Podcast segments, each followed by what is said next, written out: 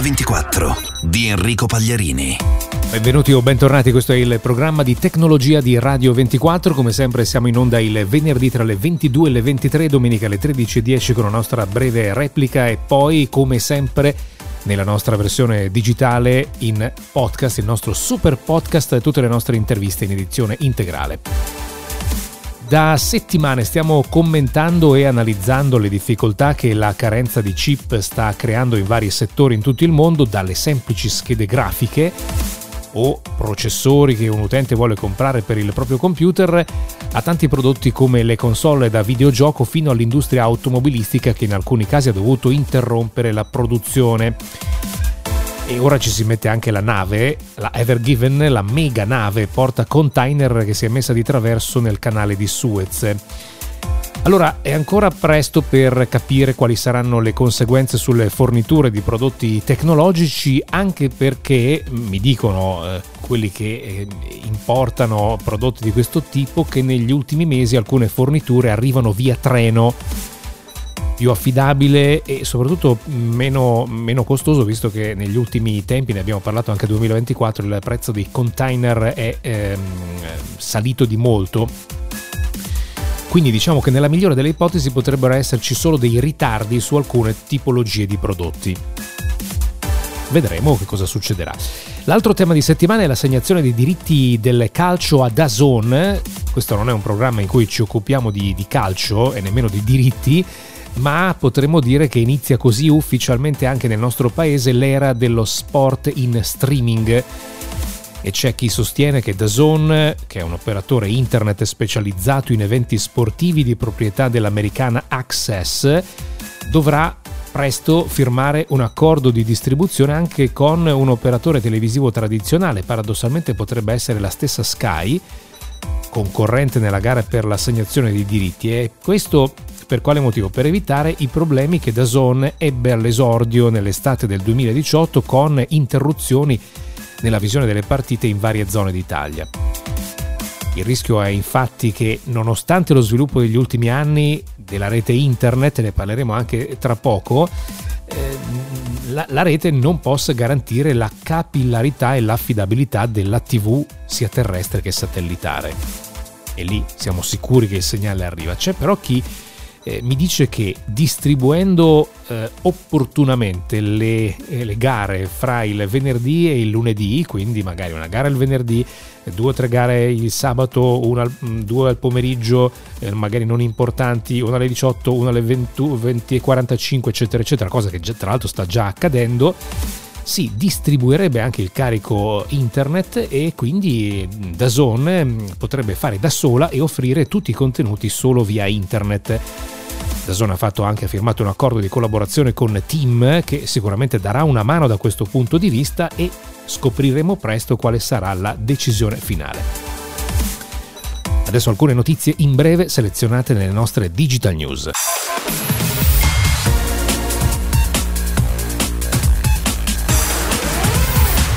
Digital News. Iniziamo dall'Italia. Google ha annunciato una serie di accordi con editori italiani per il lancio anche nel nostro paese di Google Showcase, Google News Showcase che avverrà nei prossimi mesi. Showcase sarà una nuova sezione con contenuti di qualità per i quali gli editori avranno una remunerazione. Fra gli editori c'è anche il Sole 24 ore ve lo avevamo di fatto anticipato qualche settimana fa che sarebbe arrivato uh, Showcase, anche se non è stata annunciata la data. Ci sono altri tra i principali editori nazionali e anche alcuni editori locali come Varese Web. E Varese News è, è stato da, da tantissimo tempo uno dei precursori della presenza online di notizie anche a livello locale. Non è ancora chiaro l'impatto a livello globale che stanno causando le vulnerabilità a Microsoft Exchange Server eh, scoperte ad inizio mese e ora risolte, ma che stanno ancora esponendo a rischi migliaia di aziende. Ricordiamo che l'Italia è uno dei paesi più colpiti. Allora, negli ultimi giorni ha fatto notizia l'attacco ransomware subito dalla taiwanese Acer alla quale è stato chiesto un riscatto di 50 milioni di dollari per non divulgare i dati societari esfiltrati dai criminali. Ma vedremo poi se no, non penso che Acer pagherà mai, vedremo se questi hanno il coraggio di pubblicare dati, ammesso che abbiano preso dati insomma, preziosi e interessanti. Philips ha venduto per 3,7 miliardi la divisione piccoli elettrodomestici alla cinese Hillhouse Capital.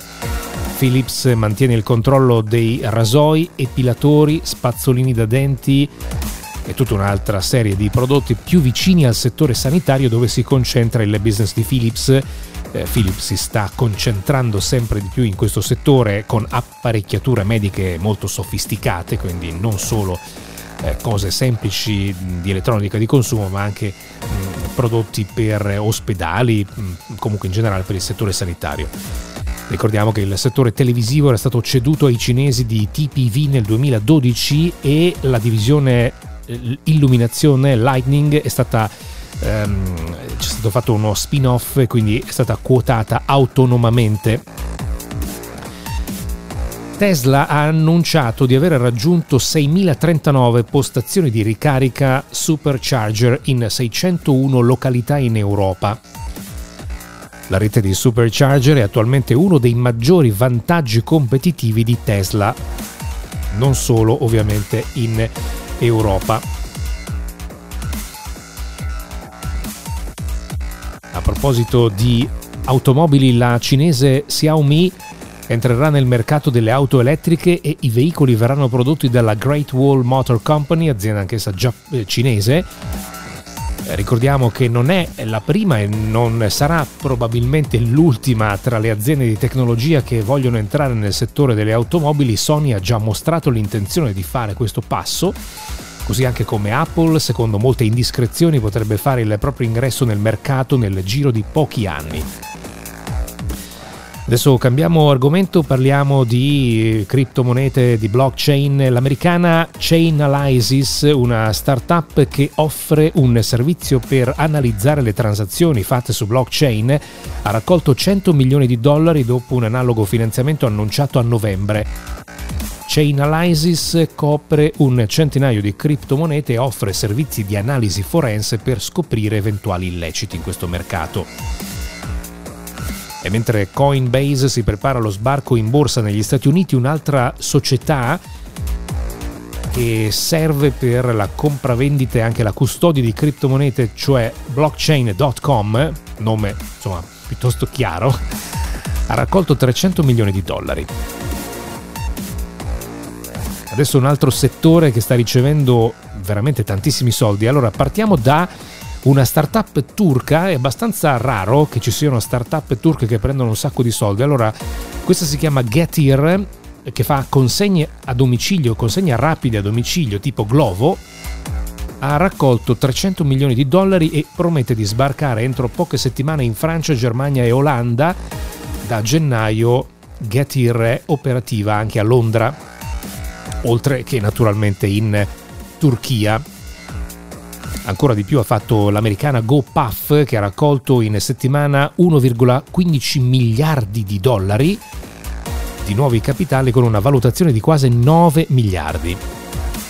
C'è anche una notizia che riguarda Telegram che ha piazzato sul mercato un bond da un miliardo per finanziarsi. Molti di questi capitali sono arrivati dagli Emirati Arabi Uniti visto che Telegram da qualche anno ha sede a Dubai e immagino che gli emiratini abbiano sicuramente tutto l'interesse eh, a, ad essere partner e probabilmente insomma mettere eh, una buona parola su una piattaforma di instant messenger che sta crescendo moltissimo come Telegram.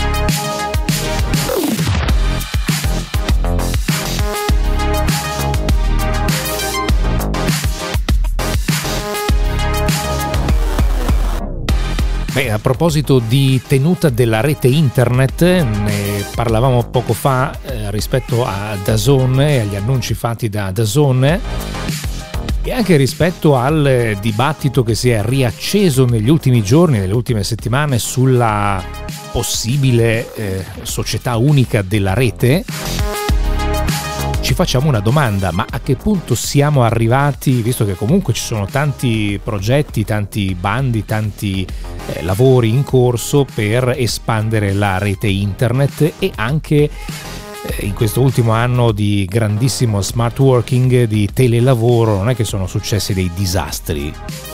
Allora, abbiamo chiesto al professor Francesco Sacco che insegna economia digitale all'Università dell'Insubria e alla SDA Bocconi, a che punto siamo arrivati? Innanzitutto facciamo un piccolo excursus. L'Italia è il primo paese nel mondo ad aver avuto una rete in fibra, con quella di Fastweb nel 2000. Dopodiché tutto si è fermato più o meno fino al 2015. Nel 2015 parte un piano per la banda ultralarga dell'allora governo Renzi e proprio per la sua attuazione una delle soluzioni che viene individuata, ma viene individuata da Enel, non dal governo di allora, come qualcuno riporta, è quello di creare una società open fiber che poi partecipa a un bando pubblico dove hanno partecipato anche altre società e vince una serie di bandi per cominciare a cablare in fibra ottica le aree più difficili da cablare del paese. Ma già poi ha cominciato all'epoca a cablare le parti più interessanti da un punto di vista del mercato. Com'è la situazione oggi?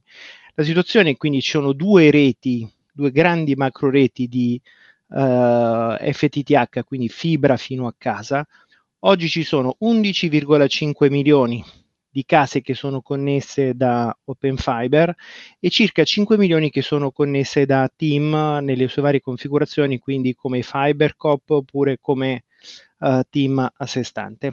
Questa è un po' la situazione. Quindi una parte abbastanza piccola ancora del paese, diciamo il 30%, ha tenuto conto di quali sono le, le, situazioni del paese e in termini di comune la situazione non è come dire brillantissima. Se prendiamo il 100% dei comuni italiani, il 68% non ha nessuna fibra ottica con utenze attive mentre se prendiamo i comuni con più di 10.000 abitanti il 23%. Questo tipo di collegamento che raggiunge circa un terzo delle case in Italia è eh, fibra o nelle sue versioni anche fibra misto rame? No, queste sono quelle raggiunte proprio dalla fibra, quindi fibra fino a casa, FTTH, che è la fibra migliore, quella che noi abbiamo visto soprattutto in questo periodo di pandemia, essere quella che poi rende le famiglie più tranquille per quanto riguarda i tipi di collegamento. Una fibra che oggi viene venduta fino a un gigabit e che fra poco avvierà la commercializzazione con altre parti del, d'Europa e del mondo fino anche a 5 gigabit, perché non ha un limite superiore di velocità, al contrario invece del rame o del misto rame fibra che ha oggettivamente dei vincoli che sono fisici. Questo tipo di connettività è presente comunque in larga parte del paese. Oggi se noi andiamo a prendere il, il diciamo nell'insieme no? Panorama della connettività in Italia, noi vediamo che abbiamo 6 milioni di linee DSL, che sono però in calo, sono calate nell'ultimo anno circa del 20% sui dati Agcom. Poi abbiamo 8 milioni di linee XDSL o VDSL, come si dice in senso più tecnico, che però stanno crescendo ancora del 16% e abbiamo 1 milione e 600 mila linee FTTH, quindi fibra fino a casa, che però sono in crescita esplosiva, nell'ultimo anno sono cresciute del 42% circa. E poi c'è un'altra modalità che è il cosiddetto Fixed Wireless Access, che quindi è una connettività che fa l'ultimo pezzo, quello che arriva a casa, senza fili, ma con un'antenna direzionale che porta il segnale direttamente a casa dove ci sono circa 1.400.000 connessioni in Italia, in crescita dell'11%. Quindi oggi l'FTTH è la modalità di connessione che sta crescendo di più, soprattutto la modalità che è cresciuta di più nell'ultimo anno, quindi l'anno del lockdown, che è stato un anno particolarissimo dove uh, tutti quanti hanno capito, hanno realizzato quanto è importante essere collegati in modo valido al resto del mondo e diciamo, il cordone ombelicale vero è proprio la connessione e soprattutto se è FTTH, questa dà la possibilità di poter collegare famiglie anche numerose contemporaneamente senza limiti di banda.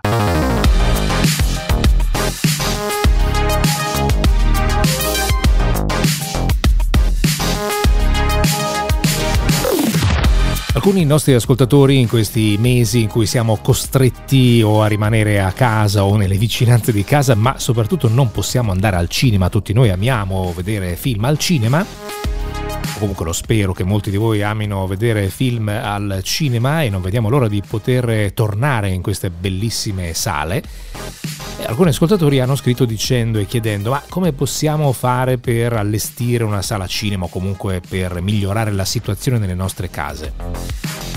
Beh, o comprare un televisore molto grande oppure altre soluzioni? Ci facciamo aiutare da Paolo Centofanti dalla redazione di dday.it che ha da poco terminato una prova molto dettagliata, meticolosa di un prodotto di, di, cui vogliamo parlare, o meglio, vogliamo parlare di una categoria di prodotti. Paolo, bentornato a 2024, ciao. Grazie e un saluto a tutti gli ascoltatori.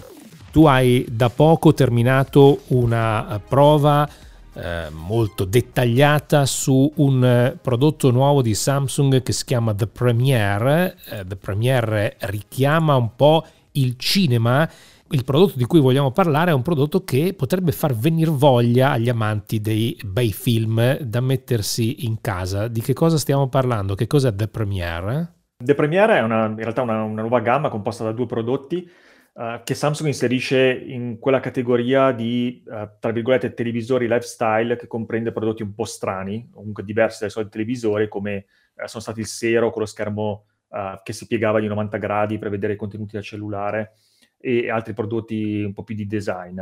È un nuovo prodotto per Samsung, in realtà non è una categoria completa nuova di, di prodotto, però nella sua essenza è essenzialmente un proiettore che però ha delle caratteristiche um, particolari uh, che lo distinguono dal classico concetto di proiettore che magari tutti i nostri ascoltatori hanno in mente, ovvero uh, quel dispositivo da appendere al soffitto, un po' invadente e paragonabile a quello che abbiamo al cinema. The Premiere, come giustamente dicevi, è un, um, è un nome che ricorda cinema proprio perché è un prodotto home cinema, quindi lo scopo è quello di avere una dimensione di schermo uh, molto importante o comunque molto più grande uh, rispetto al comune televisore, in questo caso 130 pollici. Cosa lo rende eh, particolare o comunque diverso da un normale proiettore, che è poi il motivo per cui ne stiamo parlando, è che si tratta di un proiettore a tiro ultracorto, si dice, con ottica a tiro ultracorto. Uh, per tiro si intende praticamente la distanza di proiezione che c'è tra il proiettore e lo schermo. In questo senso si intende un dispositivo che non devo mettermi alle, alle, alle spalle del mio punto di visione o appendere al soffitto, ma in realtà disporlo molto vicino alla parete o allo schermo su cui voglio proiettare. Uh, molto vicino vuol dire pochi centimetri, uh, 10 centimetri oppure 25 centimetri. Nel caso del Premiere parliamo di 25 cm per avere un'immagine già di 130 pollici, che poi è anche la massima dimensione di schermo consigliata da Samsung per uh, questo prodotto. È una categoria, in realtà c'è sul mercato già uh, da qualche anno, in particolare iSense è stato forse il primo marchio a spingere molto su questa categoria di prodotto. Uh, diciamo, la novità in cosa consiste? Consiste che nel momento in cui ribalto un po' il paradigma della proiezione e metto il dispositivo vicino alla parete, posso fare un po' di cose diverse dal solito. La prima è che, essendo che il dispositivo è davanti a me, rispetto a dove guardo la televisione, per intenderci, posso mettere anche ehm, dei diffusori integrati in questo dispositivo e quindi fare un prodotto tutti in uno, che è già una differenza rispetto ai classici eh, proiettori da un cinema che sono eh, muti, non hanno audio, vanno abbinati a un impianto audio. In questo caso è un dispositivo all in one. Quindi ha già nativamente la parte audio. Esattamente, volendo posso disporre questo uh, sulla mensola questo oggetto questo, e ho sia l'immagine sulla parete o lo schermo oppure, e, e, sia l'audio, quindi è un sistema tutti in uno. La seconda cosa è che appunto uh, essendo un prodotto se vogliamo più semplice del normale videoproiettore che presuppone un'installazione un po' più pensata e progettata ed è pensato appunto per essere utilizzato come un normale televisore, Uh, questi prodotti integrano anche il, sinti- il, sintonizzatore TV, che è un'altra cosa che normalmente su un proiettore per un cinema non trovo. Certo, lo, lo, lo acquisto, lo spacchetto e, e, funziona, mentre sappiamo benissimo che effettivamente installare un eh, videoproiettore classico è un'operazione insomma, un, po', un po' complicata. C'è anche chi chiama questi tipi di prodotti laser TV, perché il laser è il sistema eh, per proiettare. Ti faccio una domanda molto semplice, visto che tu hai fatto oltre che questa prova, anche tante altre prove di laser TV, si vede meglio, uguale se lo paragoniamo ad un buon televisore classico, un televisore dei, dei migliori. Allora, per parlare di questo argomento dobbiamo anche dire qual è un'altra particolarità uh, che li distingue ed è il motivo per cui vengono chiamati tipo laser TV rispetto a un normale proiettore. Il proiettore che tutti abbiamo in mente normalmente si vede al buio. Io devo mettere uno schermo, spegnere le luci e accendere il mio proiettore. Uh, questi invece dispositivi sono pensati per offrire una luminosità molto elevata delle immagini, eh, il che consente in determinate condizioni di poter vedere eh, le immagini anche con la sala illuminata. Ora, chiaramente stiamo parlando sempre comunque di proiezione, quindi ho una, una, una lampada, in questo caso delle sorgenti laser appunto, che illuminano uno schermo il che vuol dire che tutta la luce che eh, va a incidere su questo schermo viene comunque riflessa. Quindi ci avviciniamo uh, con questi prodotti mo- uh, molto alla qualità della televisione, ma non siamo ancora uh, al livello di un normale televisore, che sarà sempre più brillante come, come, immagine e più contrastato, cioè avrà dei neri più profondi, che mi danno quindi una sensazione di maggior contrasto. Okay. Però, specie se abbinati a una particolare tipologia di schermi che vengono detti ALR, che essenzialmente non fanno altro che riflettere la luce che arriva dal proiettore essendo uh, appunto dei proiettori che vanno molto vicini alla parete, in realtà cosa succede? Il proiettore sta in basso e proietta dal basso verso l'alto sulla parete eh, un'immagine molto grande.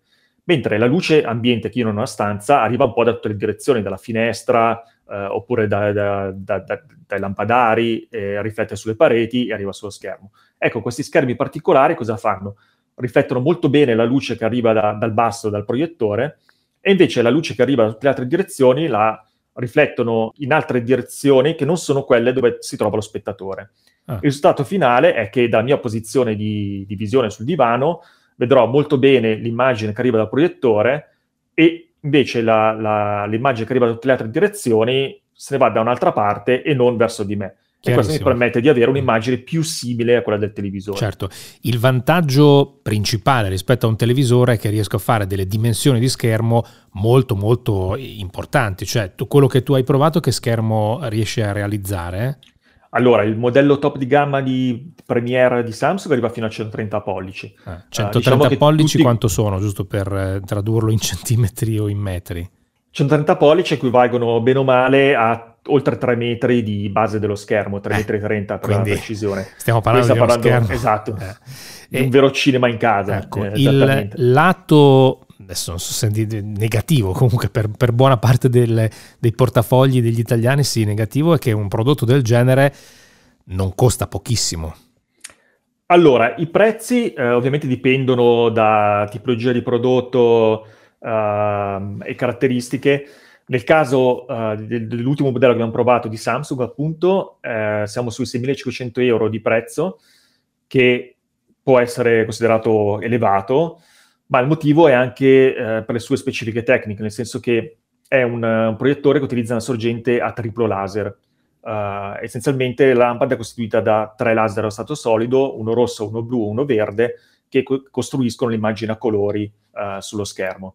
Esistono modelli che non, sono così sofisticati, utilizzano magari un laser solo o due laser eh, e questo permette di eh, abbattere considerevolmente i prezzi, ma stiamo sempre parlando comunque eh, di costi più elevati rispetto a, a, un normale televisore. C'è da dire che appunto sono prodotti home cinema per chi vuole uno schermo molto grande. E se voglio un, un televisore con una dimensione di schermo superiore a 100 pollici, a parte il fatto che non lo trovo, o se lo trovo Uh, a costi comunque uh, molto più paragonabili. Sì, okay. Senza considerare anche un altro fattore. Uh, se io nel mio soggiorno metto uno schermo da un televisore da 150 pollici, come venivano fatti una volta, quando è spento mi trovo, diciamo, un, un, sì, sì. un bel monolite certo. nero eh, in casa che non è esattamente il massimo da vedere. Chiarissimo, esatto. Paolo, grazie per essere stato con noi. A presto. Alla prossima.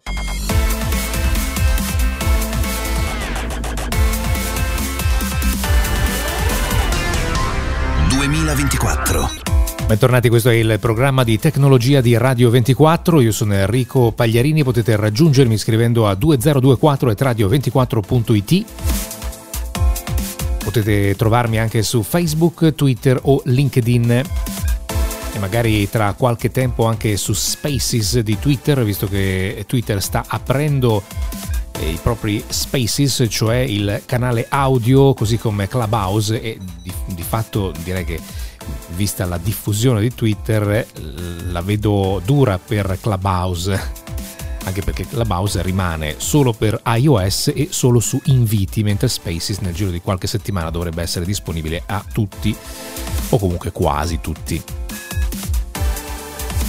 Come sempre il nostro programma è disponibile nella nostra versione super podcast e tutte le nostre interviste in edizione integrale.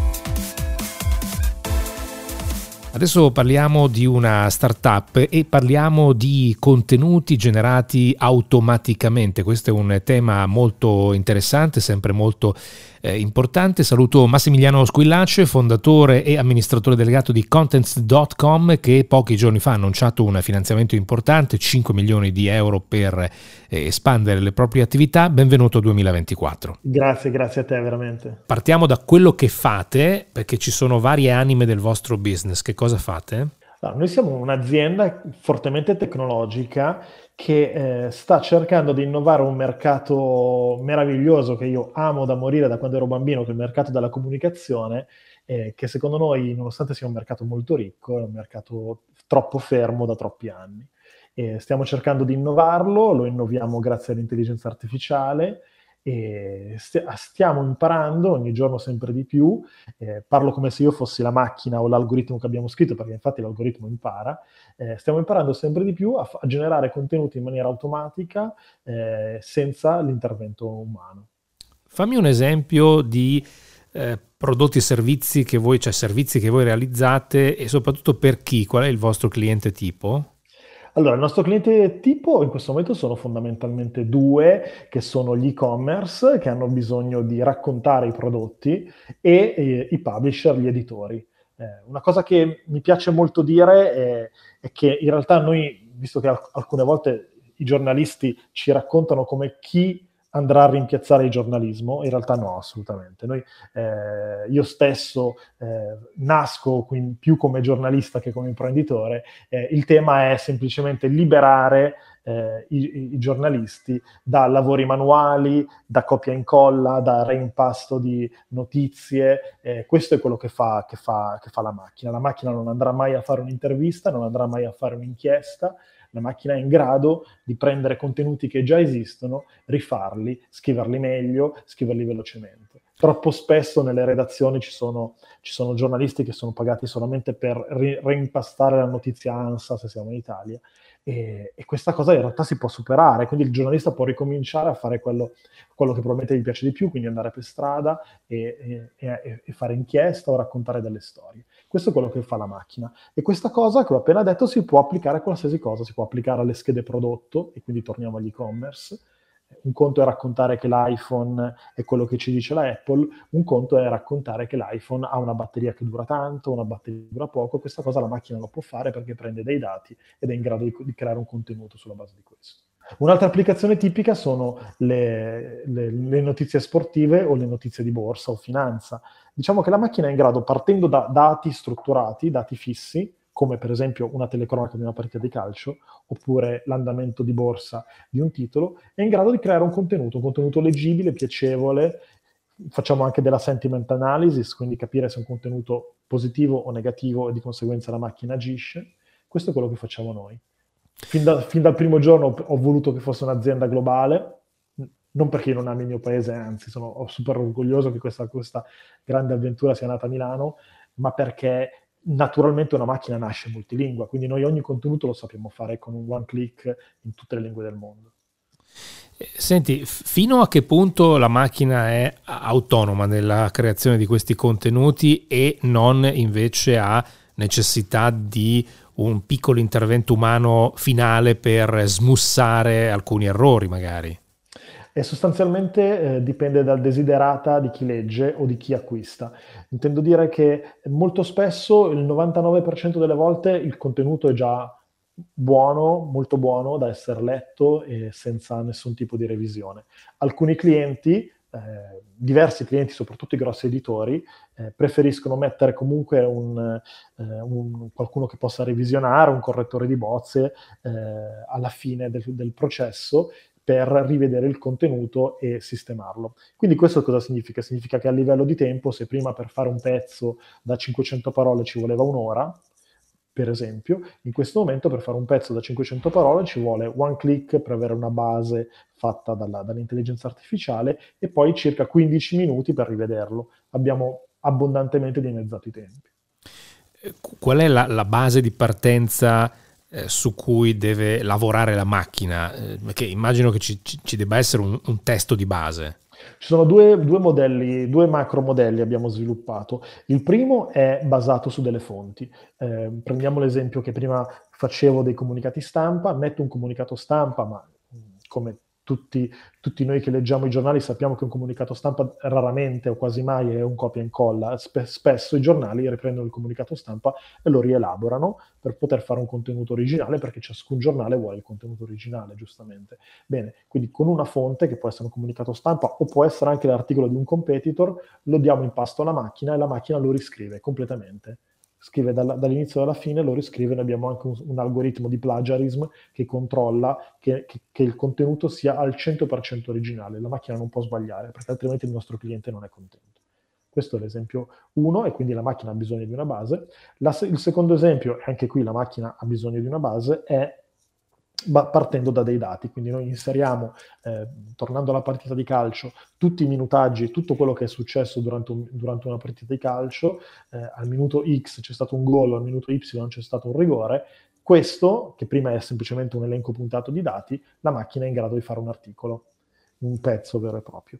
E, stiamo lavorando, ma è ancora assolutamente acerba la tecnologia, a finisci la frase. Quindi io scrivo eh, oggi la Lombardia è zona rossa, finisci la frase. Finisci la frase, la macchina inizierà, che ormai ha imparato, inizierà a scrivere è zona rossa, quindi le scuole sono chiuse, quindi i negozi sono chiusi e via dicendo. Continuerà ad andare avanti da sola nella, nel, nel, nel, proseguire nel, nell'argomentazione, partendo da una frase sola. Lavorate già per eh, editori o eh, per adesso questa tecnologia viene utilizzata per siti di e-commerce o siti di altro genere? No, no, assolutamente, lavoriamo moltissimo con editori.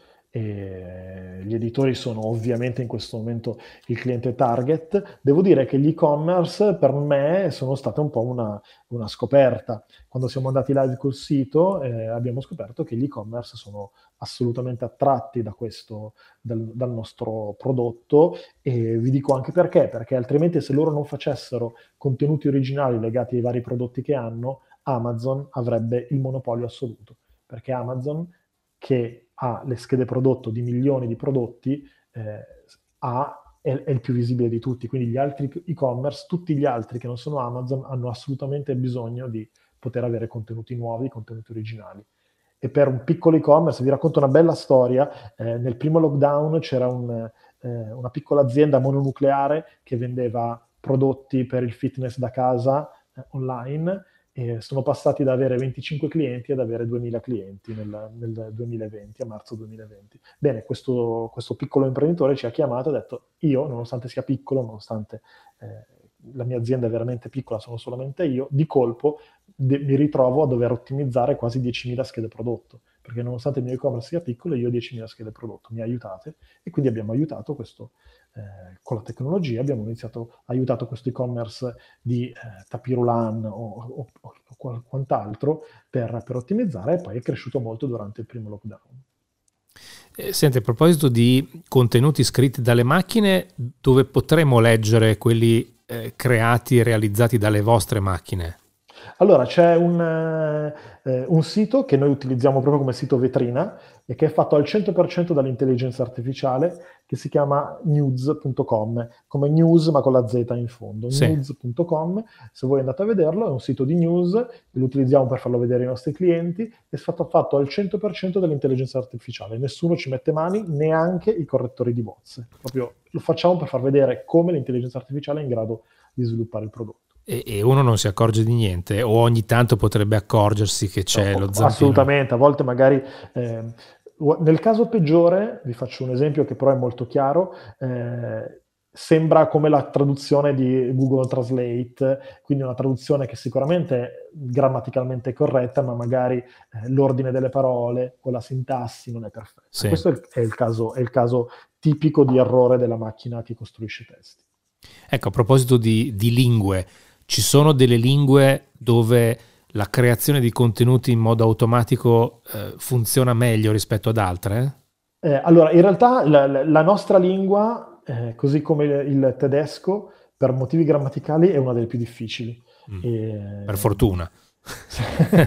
Però ciò nonostante, eh, questo per noi è stata una palestra eccezionale, ovviamente, perché noi siamo partiti, eh, siamo partiti anche leggendo, banalmente, noi siamo madrelingua italiana, parliamo tutti inglese per carità, però siamo madrelingua italiana, quindi eh, ovviamente il, la prima nostra palestra è stata l'italiano, quindi abbiamo imparato ancora di più a migliorare quello che era il risultato dell'intelligenza artificiale. L'inglese è per sua stessa natura, ma lo sappiamo anche noi quando impariamo l'inglese rispetto a quando impariamo il tedesco, è molto più semplice e lo è, lo è anche per la macchina. Ok. Eh, senti, voi non siete gli unici al mondo a fare eh, una, a proporre sul mercato una soluzione di questo genere. In questo campo c'è tanta concorrenza o comunque i player sono pochi? Allora, la concorrenza cresce di giorno in giorno, ovviamente. Eh, devo dire con, con orgoglio che in questo campo siamo un'eccellenza, la nostra tecnologia è, è, è molto avanti anche ai nostri, rispetto ai nostri competitor americani. Eh, quello che la nostra intuizione, che probabilmente ci ha fatto chiudere anche questo aumento di capitale di cui parlavamo all'inizio, è questa tecnologia non deve essere appannaggio di Accenture, Deloitte, McKinsey, le grandi eh, aziende di consulenza che vendono questa tecnologia che già esiste a, ad altissimo costo a, solamente a chi per, può permetterselo, ma proviamo a democratizzare questa tecnologia, rendiamola disponibile a tutti. Quindi abbiamo lavorato per abbassare tantissimo il costo e rendere questa tecnologia disponibile, disponibile per tutti. Questa è la grande novità di Contents. Eh, e poi ovviamente l'algoritmo proprietario, questo ci permette di andare più velocemente di altri. Chiarissimo. Grazie per essere stato con noi, a presto. Grazie mille.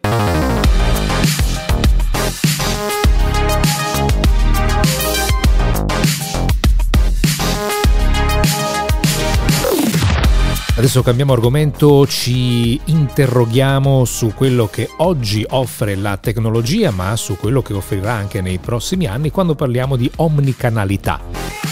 Questo è un tema molto importante sia per chi fa e-commerce sia per chi vende prodotti e ovviamente questi sono temi eh, indagati eh, molto e soprattutto dalle grandi catene, ma eh, oramai anche un piccolo negozio, una piccolissima catena deve interrogarsi su questi temi.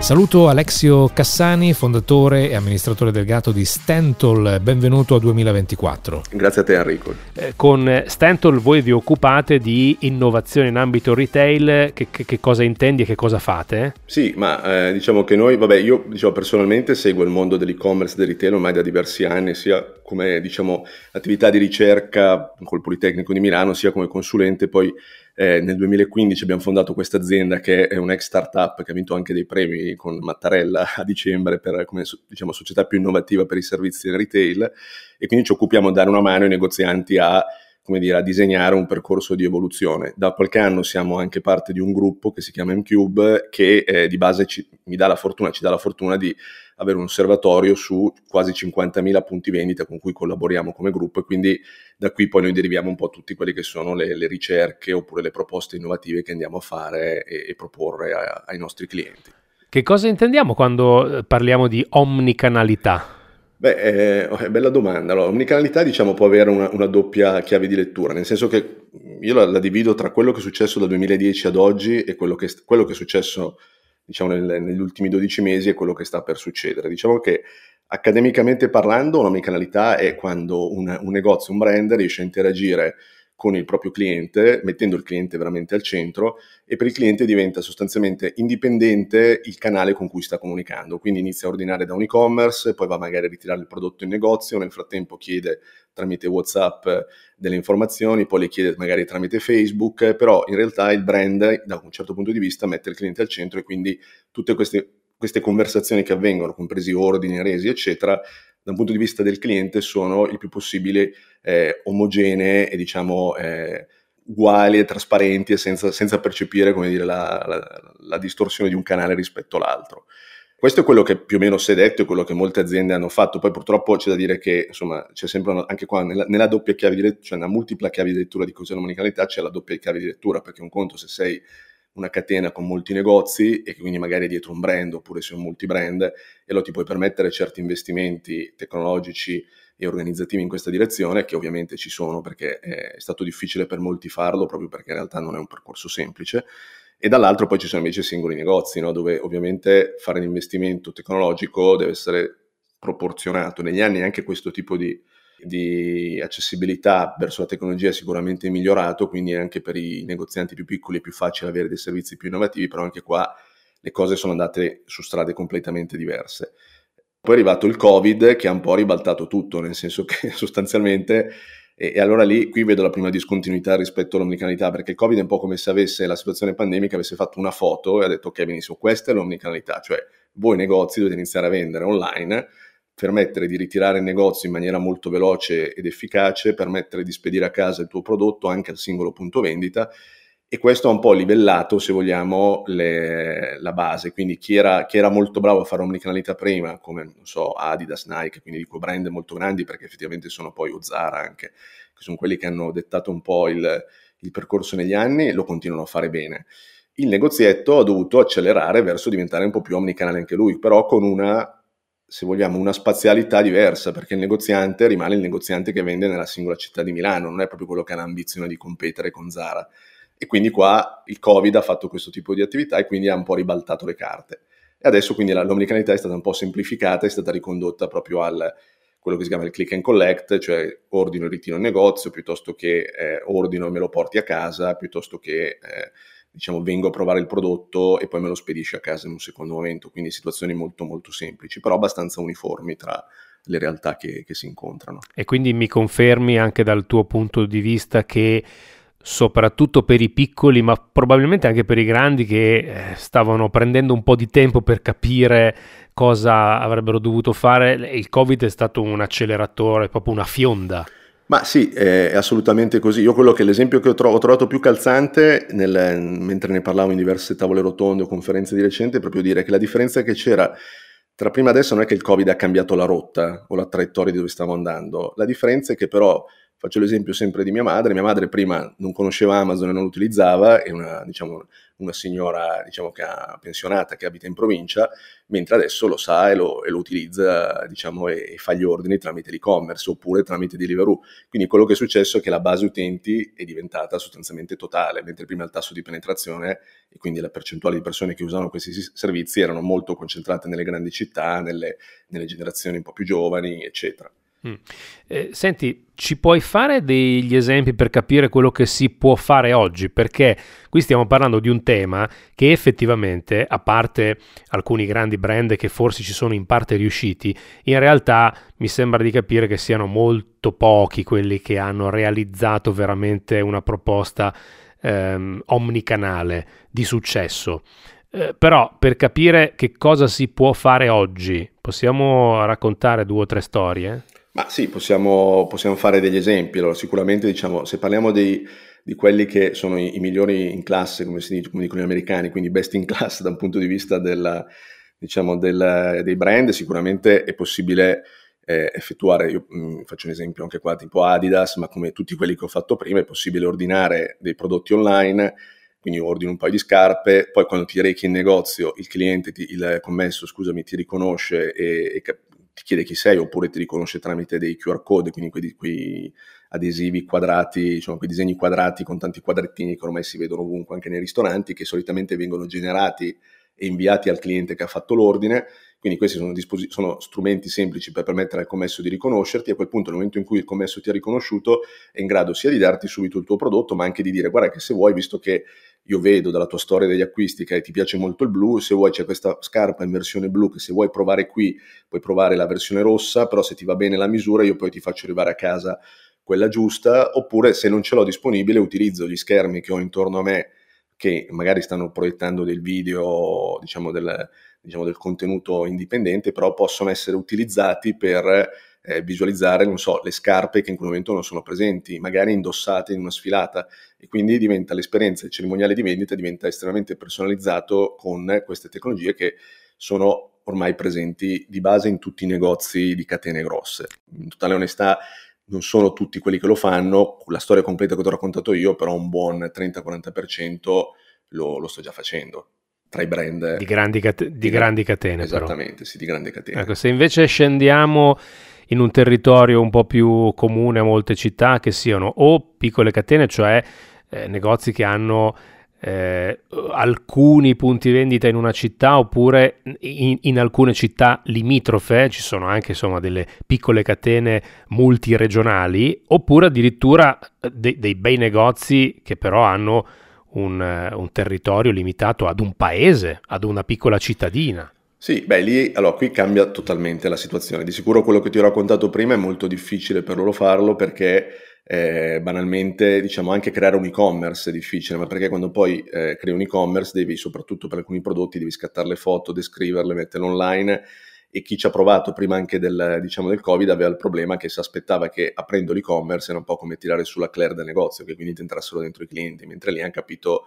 che poi c'era da fare pubblicità su Google, c'era da fare pubblicità sui social e non erano esattamente culturalmente pronti a questo passaggio. Quindi quando ci hanno provato prima del Covid si sono un po' schiantati da questo punto di vista e hanno provato ad andare su dei canali, eh, diciamo, in maniera scettica, perché comunque non è sempre il canale online, viene sempre visto soprattutto da queste realtà con scetticismo per tante ragioni. Eh, magari hanno provato a usare Amazon oppure Farfetch, che è un marketplace nel mondo della moda, per provare a vendere, con eh, risultati, diciamo, eh, differenti, però solitamente ehm, quando, erano, quando, sono risultati positivi, diciamo, non è detto che la strategia sia quella giusta, no? perché nel momento in cui uno si appoggia pesantemente a questo tipo di realtà, fa finta di fare e-commerce, ma in realtà l'e-commerce lo sta facendo Amazon, il cliente non è il tuo, quindi tu diventi un fornitore, quindi diventa un business to business, cioè non è più un business to consumer, ti mangia profitto, non hai la possibilità di riportarti il consumatore in casa, magari aumenti le quantità, però è tutta un'altra tipologia di lavoro. Diventi pian pianino, adesso la provo a fumettare un attimo, è come se ti trasformi in un magazzino sostanzialmente non c'è più bisogno neanche delle vetrine potenzialmente. Sì. Adesso con il Covid è quello che stanno facendo molti, ma grazie anche magari a soluzioni tipo Shopify che è stata molto brava a creare una soluzione diciamo di, eh, eh, di e-commerce senza necessità di dover conoscere lo sviluppo software eh, molte realtà hanno iniziato a crearsi dei piccoli e-commerce, però secondo me in maniera corretta perché hanno un po' tarato anche le aspettative, cioè tu che sei il negozio del, di, so, di Piazza Repubblica a Milano e vuoi vendere, anzi qua faccio un esempio, magari eh, lo stavo citando anche nei giorni scorsi, di questa macelleria che si chiama Il Mannarino, che ce n'è una qua vicino a Piazza Repubblica e un'altra invece sempre a Milano, ce ne sono due, loro durante il Covid hanno deciso di diventare, di creare un e-commerce locale. Quindi loro servivano la loro clientela, non avevano l'ambizione di fare competizione con l'e-commerce di Italy che magari spediva in tutta Italia con tutte le problematiche logistiche che poi si porta dietro un e-commerce del food. Eh, e quindi hanno iniziato a fare localmente, ma hanno fatto un'esplosione importante. Poi piano piano sono scalati e hanno iniziato a vendere anche su altre città. E loro sono stati particolarmente bravi. Ma io dico, anche se ti fermi prima, va bene, no? Perché tu fai un e-commerce, servi la tua clientela in questo momento di difficoltà, non hai ambizione di competere, di fare, non devi fare grosse pubblicità perché ti conoscono già i tuoi clienti, però gli dai un servizio aggiuntivo e quindi vai a portargli il prodotto a casa o gli fai fare la spesa in sicurezza. Quindi questo è quello che adesso vedo che è accaduto maggiormente e questo devo dire l'ultimo anno è stato anche per me che ho la fortuna di essere in contatto con molti negozianti, difficile perché i negozi purtroppo eh, è difficile andarli a vedere, quindi li senti al telefono o in video call. Eh, un'altra cosa che stanno facendo molto i, negozia- i negozianti più piccoli, però la, la, fanno anche i grandi, è eh, una specie di televendita. Cioè, in pratica eh, e quando dico i grandi dico anche Gucci, cioè Gucci settembre dell'anno scorso nel negozio di Firenze ha inaugurato un servizio molto bello con tutta la comunicazione giusta, con i, il, diciamo, delle, tele, delle, videocamere di, di, qualità elevata eccetera dentro il punto vendita per poter creare degli appuntamenti con eh, uno a uno con i propri clienti e servirli come se i clienti fossero lì presenti in negozio però erano lontani, quindi creare questa specie di televendita personalizzata. La stessa cosa la stanno facendo anche i negozi, magari un po' più all'arrembaggio, mi viene da dire, no? Magari ti dicono spara questo QR code alla, in vetrina, che ti prenoti una visita su WhatsApp e facciamo una WhatsApp call, ti faccio vedere i prodotti che ho e poi te li, te li imbusto, tu li vieni a ritirare o te li porto a casa. Quindi chiaramente qui ti do due chiavi di lettura diverse dello stesso fenomeno, che però è una cosa che ho visto in, in parecchi, anche noi diciamo dal nostro punto di vista ce l'hanno chiesto parecchi negozi di vari livelli, quindi gioiellerie d'alto posizionamento, come ad esempio può essere Gucci nel mondo della moda, a negozi più sicuramente meno, diciamo, meno impegnativi dal punto di vista del brand, non magari panetterie e macellerie, ecco, questo no. Questo certo. Questo eh, senti, ti faccio una domanda sempre su, sui piccolini eh, o i medi, insomma, perché l'Italia è piena di, di piccoli e medi negozi, eh, che, oltre a quello che tu ci hai, ci hai raccontato, che cosa mh, è possibile mh, fare eh, anche utilizzando magari i servizi che, eh, che, ci sono, che ne so, penso a, ad avere so, un display che mostra delle, delle, immagini all'interno del negozio o in vetrina, eh, ma, ma anche ad esempio a l'elaborazione dei dati, racc- raccolta dati e eh, comprensione de- del tuo consumatore tramite i dati. Capisco che per un piccolo negozio possa sembrare fantascienza, perché uno dice ma io i miei clienti li conosco bene. Forse in realtà non, non è così, magari li puoi conoscere meglio. C- c'è qualcosa che si può fare concretamente o è molto difficile?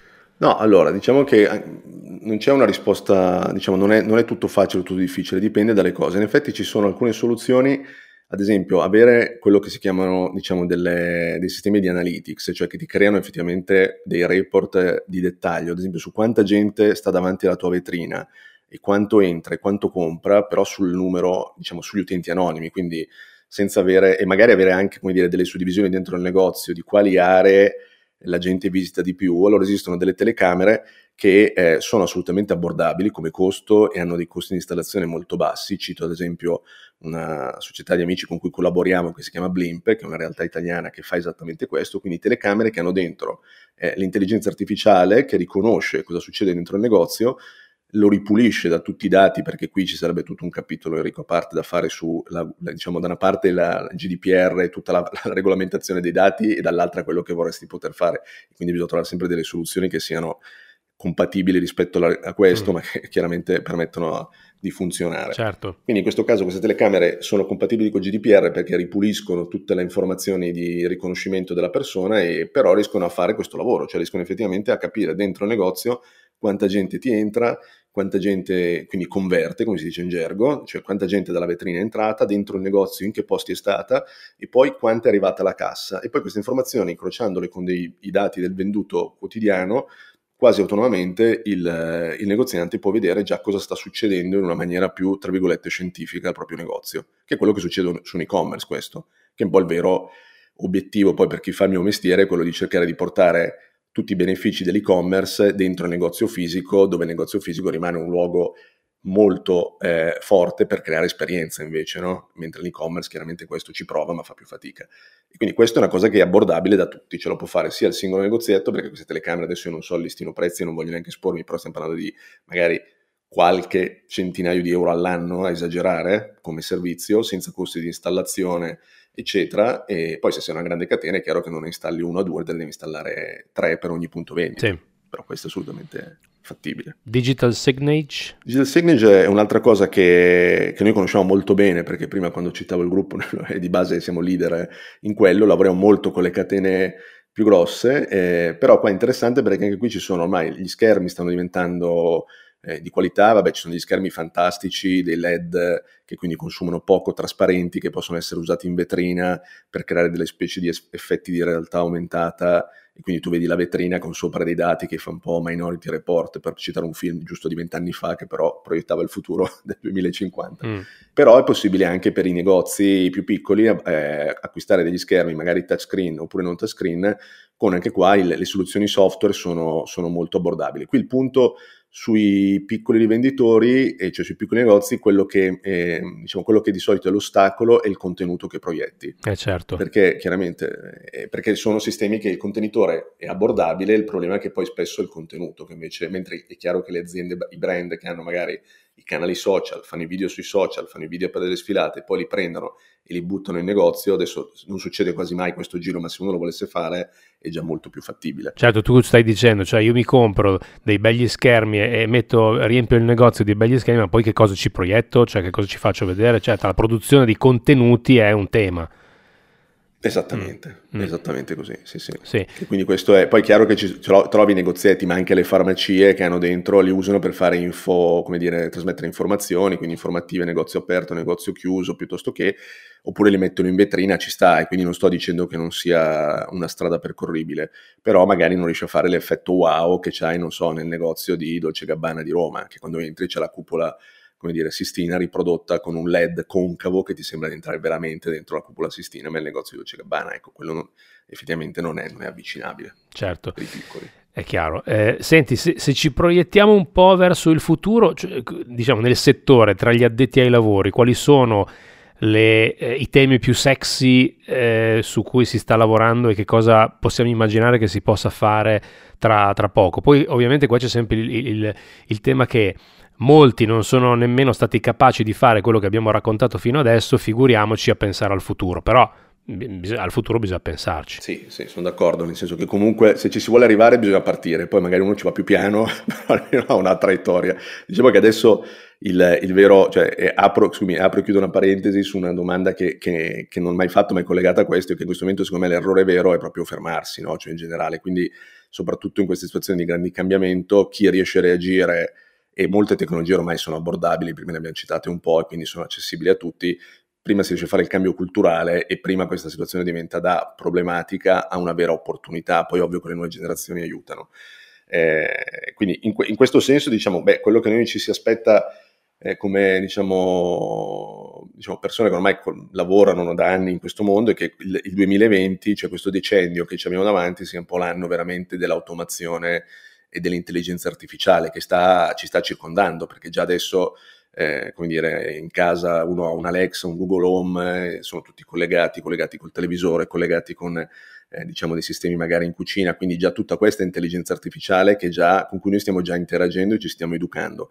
Questa cosa dovrebbe arrivare sempre più disponibile e accessibile per, per i negozi. Qua faccio un esempio magari per chi eh, ha visto un paio di anni fa Amazon ha lanciato un eh, Amazon Go che era un negozio, è un negozio che sta arrivando anche adesso in Italia, è un supermercato dove uno entra, acquista praticamente mettendo i prodotti nel carrello ed esce senza fare niente, tutto questo viene fatto grazie a telecamere che sono messe nel soffitto e che riconoscono tramite algoritmi di intelligenza artificiale sia la faccia della persona che si muove dentro il negozio, sia i prodotti che prende, i gesti che fa e, e, e li mette dentro o fuori dal, dal cestino e quindi carica, crea il, il, il, conto per farlo pagare quando esce parte in automatico la transazione sulla carta di credito. Tutto questo che ho raccontato non è fantascienza proprio perché in realtà lo, fa, lo faceva già Amazon due anni fa, però giustamente mi direi sì ma è Amazon, ok, però diciamo che nel, negli ultimi due o tre anni quello che sta succedendo è che stanno nascendo molte startup che ci aspettiamo che negli anni prossimi sarà sempre più così, che rendono anche queste telecamere accessibili, per, che, che sono un po' l'evoluzione di quelle che raccontavo prima, e quindi noi ci aspettiamo che in futuro ad esempio questa, diciamo, questo tipo di, di servizi di intelligenza artificiale dentro i negozi, sia per riconoscere cosa fa il cliente quindi in qualche modo offrirgli un servizio sempre più personalizzato.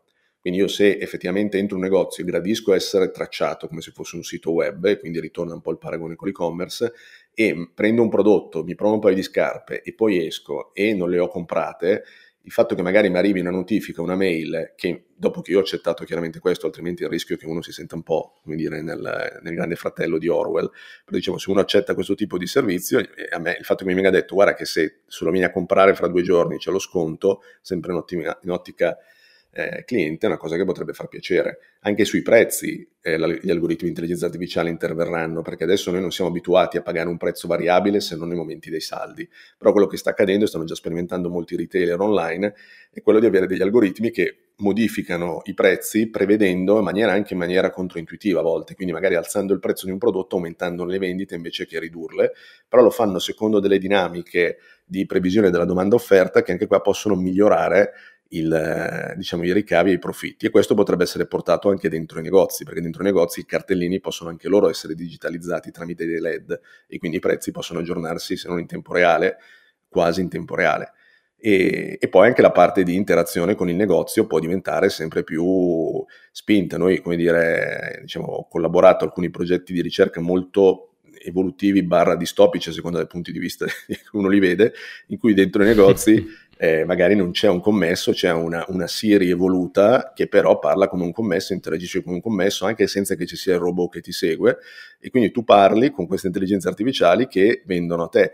Lo step lo step successivo, che è quello che stanno prevedendo, è uscita anche una ricerca di Dentsu la scorsa settimana, che è un'agenzia di pubblicità eh, mondiale, che eh, tra i tanti casi, che è una ricerca interessante, riportava il fatto che anche un domani ci saranno le vendite tra intelligenze artificiali, cioè in realtà mia, io avrò la mia Siri che sarà talmente evoluta che mi fa da segretario a prendere appuntamenti col barbiere, eccetera, che sarà lei che comprerà per me e quindi dall'altra parte in realtà bisognerà ingaggiare non più me, ma bisognerà ingaggiare l'intelligenza artificiale che rappresenta me, quindi si inizia a parlare di commercio machine to machine, che e qui eh, diciamo stiamo parlando ovviamente dei mm. prossimi dieci anni abbondanti per così dire, no? però queste sono cose che... Sì, sì, ma, ma io penso che ci, ci arriveremo sicuramente. Il, il, il, tema vero sarà come gestire l'interregno, cioè quando queste cose cominceranno un po' a funzionare bene, perché adesso funzionano proprio male, cioè io l'interazione che hai con gli assistenti virtuali mi sembra che sia una roba veramente ridicola. A me non, non, io non sono molto soddisfatto,